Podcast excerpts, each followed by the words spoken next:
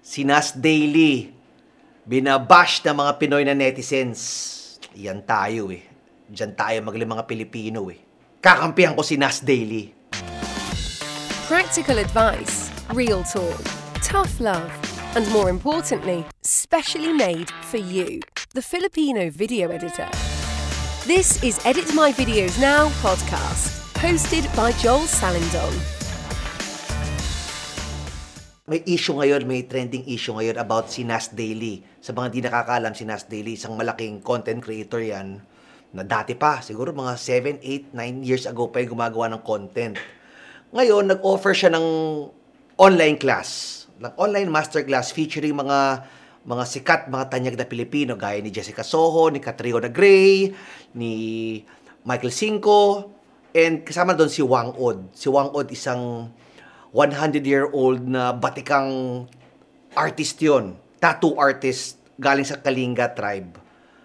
Sa alam ko sikat yan eh. Hindi ako, hindi ako mag- sa tattoo, pero nababalitaan ko yan si Whang-od. Ngayon, kasama daw si Whang-od dun sa masterclass niya, so yun na ang binibenta niya.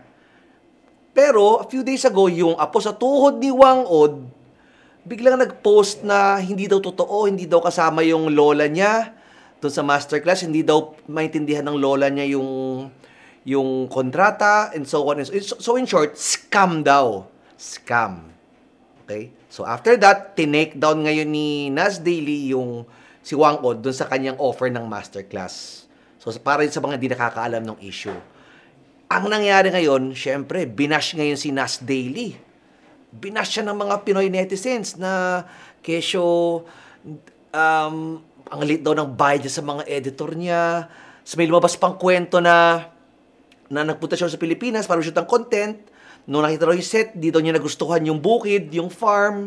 Tapos nagalit daw, nagtantrums daw. Tapos bakit daw ang hirap-hirap ng bansa natin? Pati daw yung mga lokal na farmers, eh, pinagsalitaan ng masama.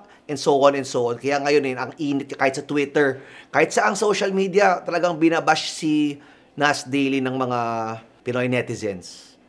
Ngayon, ito ang aking opinion dyan. Okay? Para dito, kakampihan ko si Nas Daily. Kakampihan ko sa kanya. Hindi ko siya kilala. Never ko siya nakatrabaho. Nakikita ko lang yung mga, nakikita ko lang yung mga content niya sa Facebook, sa Instagram. Pero, tingnan natin yung kabilang side. Kasi ganoon naman talaga dapat, di ba? We have to look at both sides of the story. Unang-una, sinabi nung apo sa tuhod na hindi daw naintindihan ni Whang-od yung kontrata. Kaya daw wala, hindi sila kasama sa masterclass. I'm sure nakipag-usap na si Nas Daily kina Whang-od. Baka lang nagkaroon ng miscommunication. Siyempre si Whang-od, ay, baka may ibang salita sila doon sa, sa Kalinga tribe. Baka hindi pa siya fluent sa, in Filipino, sa Tagalog. Siyempre si Nas, hindi naman yan Amerikano, English yan. Alam ko parang Pakistani ba siya or Israeli, something like that. So nagkaroon siguro ng miscommunication. Baka akala ni Nas na okay na, tuloy na tayo, go. Ibenta, i-market na natin. Pero iba pala yung pagkakaintindi ni Whang-od. So nakita mo yun, nagkaroon ng, communi- nagkaroon ng communication problem. Think facts were lost in the, li- in the line of communication. Sabi nga nila eh, lost in translation. So dun yun. Baka naman, for, for, for Nas, ang akala niya, buong akala niya, okay na. Okay na lahat. Wala na problema, pwede natin isama si Whang-od sa ating online course. So, biglang last minute, malay natin, di natin alam, baka nag-back out si Whang-od kasi di niya naintindihan clearly kung ano yung usapan ng kontrata nila. That's number one. Eh, ang problema, binash ka agad ng mga Pilipino. Eh, dyan tayo magaling eh, di ba?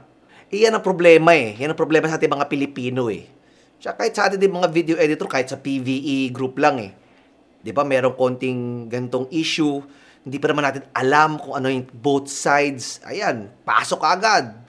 Keyboard warrior ka agad. Diba? Galit, galit lahat. So, nangyayari, wala, kaguluhan lang. Kaguluhan lang. Iba, gusto sumikat, bibigay ng ganitong opinyon. Ako nga, hindi ko kilala, ulitin ko ha, hindi ko kilala si Nas. Hindi kami close. Wala. Pero gusto ko lang mas intindihan yung side niya. Kaya ako pinipresent sa inyo itong mga opinion ko. Na baka nga yung miscommunication lang.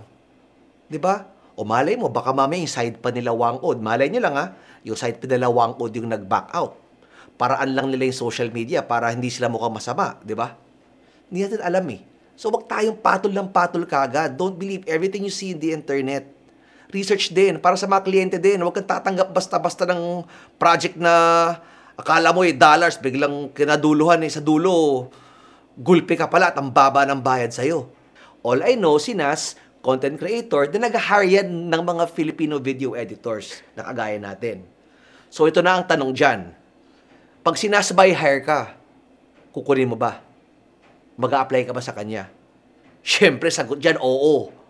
Pangyabang yan eh, pang, pang portfolio yan.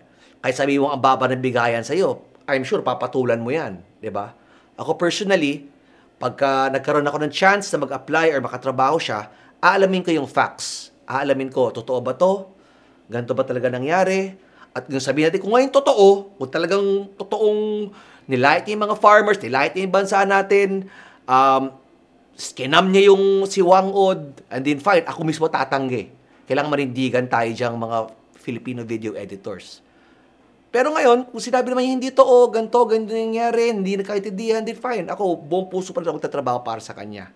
So, ikaw, pag ngayon, as a video editor, pagka may chance kang mag-edit para sa Nas Daily, tatanggapin mo ba? Yun na lang ang tanong ngayon eh. And that's five minutes. Uy, parang Nas yun ah. Kita-kita tayo sa next episode. Thank you for listening. We are also available in all your favorite social media platforms. Spotify, Apple and Google Podcasts, Instagram, TikTok, Facebook and YouTube. Follow and subscribe. Search at E M V N Podcast. See you there.